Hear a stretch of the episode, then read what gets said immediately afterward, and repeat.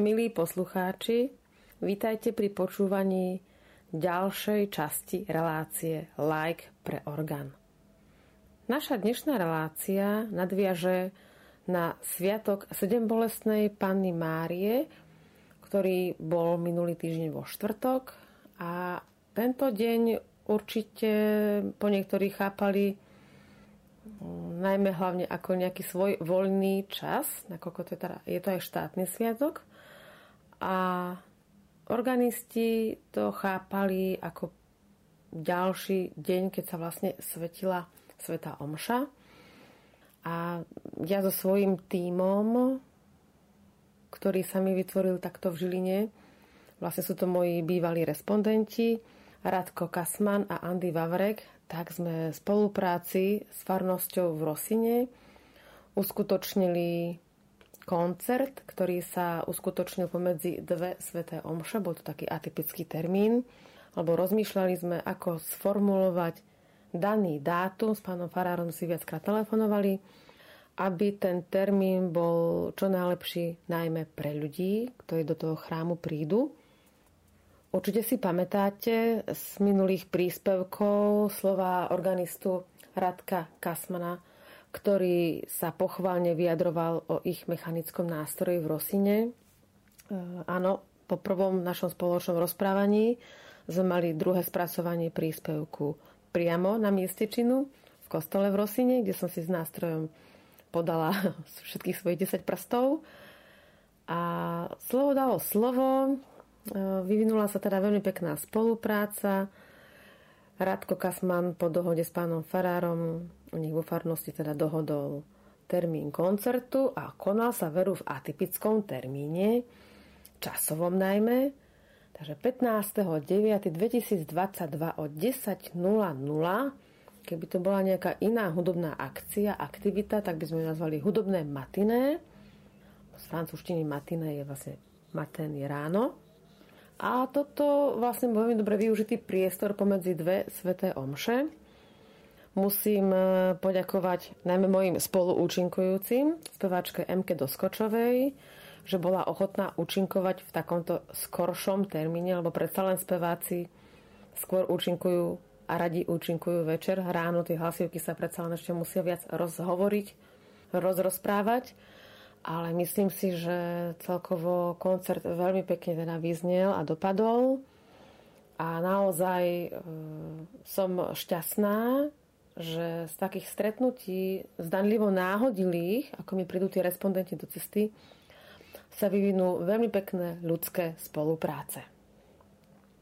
Takže po mojom hovorenom slove, ktoré nebojte sa, nebude dlhé, zaznie záznam z koncertu, kde si v úvode vypočujete azda najznámejšiu skladbu od Johanna Sebastiana Bacha, Toccatu a fugu d-moll bé vé vé päťstošesťdesiatpäť.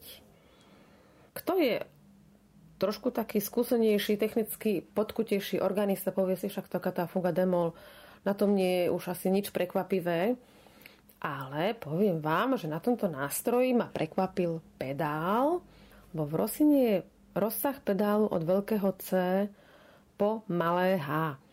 A keď som sa s Radkom Kasmanom stretla pri nástroji, tak mu hovorím, ej Radko, tu si sem ten nástroj predsa len musím prísť asi viackrát vyskúšať, ktoré skladby tu znejú s pedálom priateľne, alebo či treba robiť nejaké úpravy, transkripcie a tak.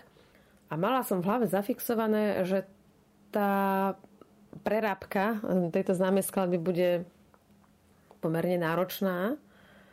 No ale bola som prekvapená, lebo dvanásteho deviateho som sa do kostola vybrala a zistila som, že zrazu to dokážem zahrať aj na pedáli, ktorý má úplne iné vzdialenosti medzi jednotlivými klávesami. Tak som v tom cítila také požehnanie, že tá prekážka, ktorá bola ako keby najprv nadstavená, že aha, aký zvláštny pedál, že budem musieť teda niečo vynechávať alebo upravovať. No veru, kto pozná skladbu Toccatu a fugu d-moll, tak si pozrie v notách, že naozaj posledný najvyšší tón je malé H. Takže tá skladba sedela úplne sto percent na tento rosinský nástroj a myslím si, že nástroj dôstojne drukoval, dá sa povedať, kvalitám skladby, ktorú od Johanna Sebastiana poznáme ako tú najznámejšiu.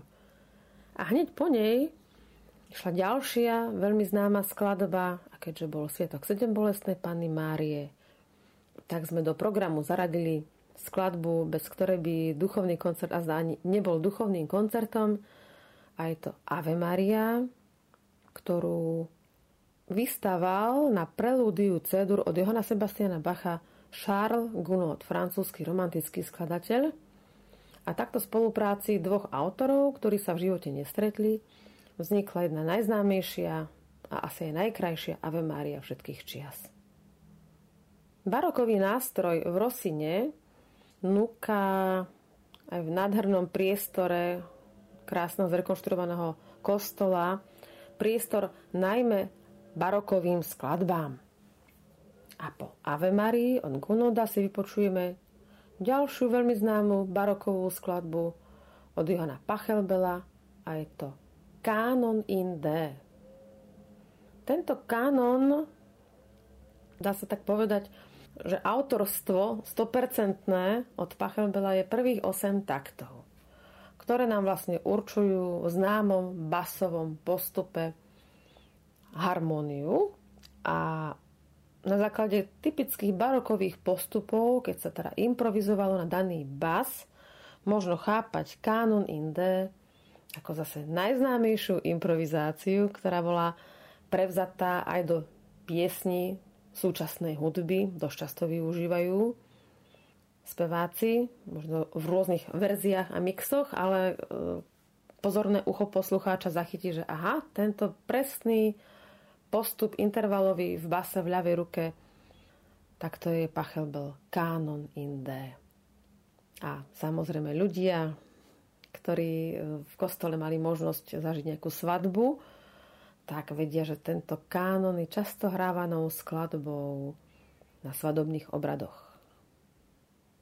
César Frank. César Frank je autor, ktorý nám trošku vyskočil z týchto barokových autorov v zmysle svojho zvukového odkazu, ale nástroj v Rosine zvládol aj výzvu využitia jazykových, sláčikových registrov, a v peknej sluchovej verzii vyznela Frankova Ave Maria taktiež na tomto spomínanom koncerte. Originál je písaný pre tri solové hlasy so sprievodom organu alebo harmónia. Tiež sme v predošlých príspevkoch viackrát spomínali nástroj harmónium a myslím si, že ešte nejaký jeden diel určite využijeme, lebo harmónium je taký opomenutý, dá sa povedať, bratranec organu. Je to nástroj, ktorý sa tiež využíval možno aj storočie v konkrétnych chrámoch ako liturgický nástroj a utkvel rôznym hudobným skladateľom ako jednoducho nástroj, ktorý zastupuje orgán. Takže z prelomu devätnásteho a dvadsiateho storočia poznáme viacero omší, kde je napísané, pre ktoré hlasy to teda konkrétne tá omša je, či pre jeden hlas, pre viaceré hlasy, pre zbor, orchester. No a v zátvorke ten basokontinuový nástroj môže byť menovaný alebo harmónium, alebo orgán. A harmónium malo svojho času takú veľkú popularitu, že mu bola venovaná dokonca aj samostatná škola hry na harmónium. Takže tento nástroj skutočne ako keby od nejakej nuly zrazu prišiel a teraz získal na takej veľkej obľúbenosti, na takej módnosti. Spomínala som tiež v jednom príspevku, ako sa zháňalo harmónium pre vystúpenie v synagóge v Žiline, a veru zmyslili sme, že to vôbec nie je jednoduché, aby sme zohnali funkčný nástroj, pekný nástroj. No a nakoniec sme mali ohromné šťastie, áno, taký nástroj sme si zapožičali a myslím, že jeho využitie v synagóge bude dobre zhodnotené. Takže César Frank má k tomuto harmóniu tiež blízko, lebo harmónium ako typ nástroja má veľa e, takých chvejúcich sa registrov, ktoré pekne znejú tým chvejivým tónom. E, veľmi citlivo podporia to, o čo sa v piesni spieva. Takže Pieseň Ave Maria teraz zaznie na nástroj v Rosine, ktorý má taktiež pekné romantické registre, ale César Frank mnohé skladby, aj duchovné skladby písal s alternatívou využitia na harmóniu. Johann Kaspar Kerl, zase barokový autor, je známy organový hudobný skladateľ, nemecký. Dá sa povedať, že je predchodcom Johanna Sebastiana Bacha a na koncerte v Rosine si mali posluchači možnosť vypočuť si ho Passacalia in D. Je to skladba, ktorú rada hrávam, alebo začína ako keby z takého tichého registra z flauty alebo krytu osemstopového a skladba sa môže vystupňovať takým dvojakým spôsobom. Môže predviesť registre prvého manuálu, druhého manuálu alebo iba jedného manuálu s obymieňaním a záver môže byť vystupňovaný do forte alebo, ako ja to mám vo zvyku, zase do toho piana, do toho ticha. Takže vlastne sú tam ako keby tiež na klasickom basovom základe rozvinuté variácie, kde je možnosť reprezentovať, prezentovať ako ten orgán v danom chráme, aké má register, ako krásne znie. A myslím si, že táto skladba je aj poslucháčmi dosť obľúbená. Georg Friedrich Handel je autor veľmi známych opier a mnohých oratórií a z nich je najznámejšie oratórium Mesiáš. Tu mala speváčka Emka Doskočová veľkú výzvu zvládnuť asi najznámejšiu áriu z tohto oratória a ako sa jej to podarilo, s akou ľahkosťou a s akým pôvabom, tak to posúdenie nechám na vás. No a blížime sa k záveru koncertu. Do dramaturgie som zaradila chorál od Ferenca Lista Ad nos ad salutarem undam. Je to chorál, ktorý z danej rovnomernej fantázie vlastne korunuje celú asi tridsaťsedemminútovú skladbu a ja ho rada používam ako vstupnú a výstupnú hudbu a keďže je to skladba v C-dur, tak mi tak otvára taký tonálny priestor k záverečnej skladbe a ňou bola skladba od Wolfganga Amadea Mozarta, variácie C-dur, Köchlov zoznam dvestošesťdesiatpäť. Tieto variácie C-dur sú taktiež veľmi vhodné na prezentáciu zvukových možností menších alebo väčších orgánov. Dokonca si tvrdím povedať, že napriek tomu, že skladba je napísaná pre klavír, že krajšie znie na orgáne. Mozart mal k orgánu veľmi, veľmi blízko. Jednak sa osobne poznal s najmladším synom Johanna Sebastiana Bacha a Johanna Christiana Bacha vysoko uznával a mali určite v osemnástom storočí veľa spoločných debát. Je citované z písomnosti medzi Mozartom a jeho sestrou, kde Mozart sa vyslovil, že konečne sa od niekoho niečo môže naučiť. Práve to bol Bachov syn. Mozarta máme zafixovaného aj z filmov ako takého ľahkovážneho, vždy vysmiatého alebo nevhodne sa správajúceho hudobného skladateľa, možno až takého bonvivána. Ja by som na základe toho, koľko organových skladeb od neho poznám, si dovolila tvrdiť taký opak, že je to človek, ktorý dokázal veľmi hlboko poňať pointu barokových skladieb, písal dosť ťažké fugy, ktoré sa ani veľmi nehrávajú. Uh, áno, určite mal možno ne, v niečom výstrednejšie správanie a aj pomerne mladý umrel. Túto otázku, prečo umrel, a legenda, ktorá sa tiahne aj s jeho dielom Requiem, túto otázku nebudem ani otvárať, ale tvorbu Mozarta si hlboko vážim a kto si vypočuje jeho dielo Requiem, tak uh, pochopí akú hlbokú dušu a akú hlbokú vieru mal Mozart. Milí poslucháči, teraz máte možnosť sa započúvať do organového koncertu, ktorý sa konal pätnásteho deviateho roku dvetisícdvadsaťdva v katolíckom kostole v Rosine. Na orgáne hrám ja, Marta Gáborová, ako moderátor vystupuje Andy Vavrek a ako speváčka Emka Doskočová. Prajem vám príjemné a ničím nerušené počúvanie.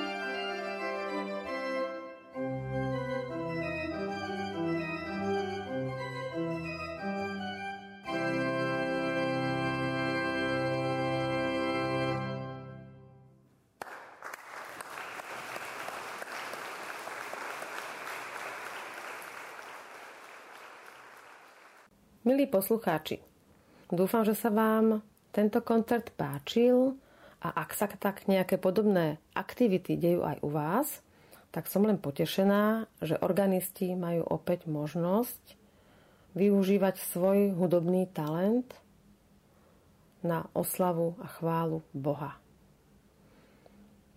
Ak by ste vo svojom okolí mali nejakého organistu, ktorý by mohol byť respondentom, prosím, kontaktujte redakciu Rádia Mária Slovensko. Veľmi rada sa s ním, ak to bude v našich časových a priestorových možnostiach, skontaktujem. Milí poslucháči, uplynul pekný nedeľný čas. Mali sme možnosť započúvať sa do tónov veľmi pekného barokového nástroja, ktorého príbeh vôbec nie je jednoduchý. Ako spomínal miestny organista Radko Kasman, nástroj bol prvotne inštalovaný v Prievidzi. Neviem, v ktorom kostole, to nám zatiaľ nebolo nikým nejako vysvetlené. Potom v prvej polovičke dvadsiateho storočia nástroj bol zase nanovo presťahovaný do dnešnej katedrály Najsvätejšej Trojice v Žiline. A odtiaľ zas nástroj išlo na svoje tretie pôsobisko do kostola v Rosine. No keď sa to tak predstavíte, že by ste sťahovali dom na trikrát, neviem, či ten dom by na trikrát ešte dokázal mať svoju stabilitu, svoju pevnosť. A vidíte, poctivá remeselná práca bola natoľko kvalitná, že aj po, dá sa povedať, viac ako storočí ten nástroj stále nádherne znieje a plní dôstojne svoju liturgickú aj hudobno-koncertnú funkciu. Milí poslucháči, dnešný náš príspevok sa pomaly blíži ku koncu. Prajem vám príjemný a pokojný nedeľný večer a do blížiacich sa jesenných dní, aby ste všetci mali hlavne pevné zdravie a aby ste si vždy všetci našli čas na vaše vlastné aktivity a v tom všetkom ne vás Boh žehná. Prajem vám pokojný a ničím nerušený nedeľný čas.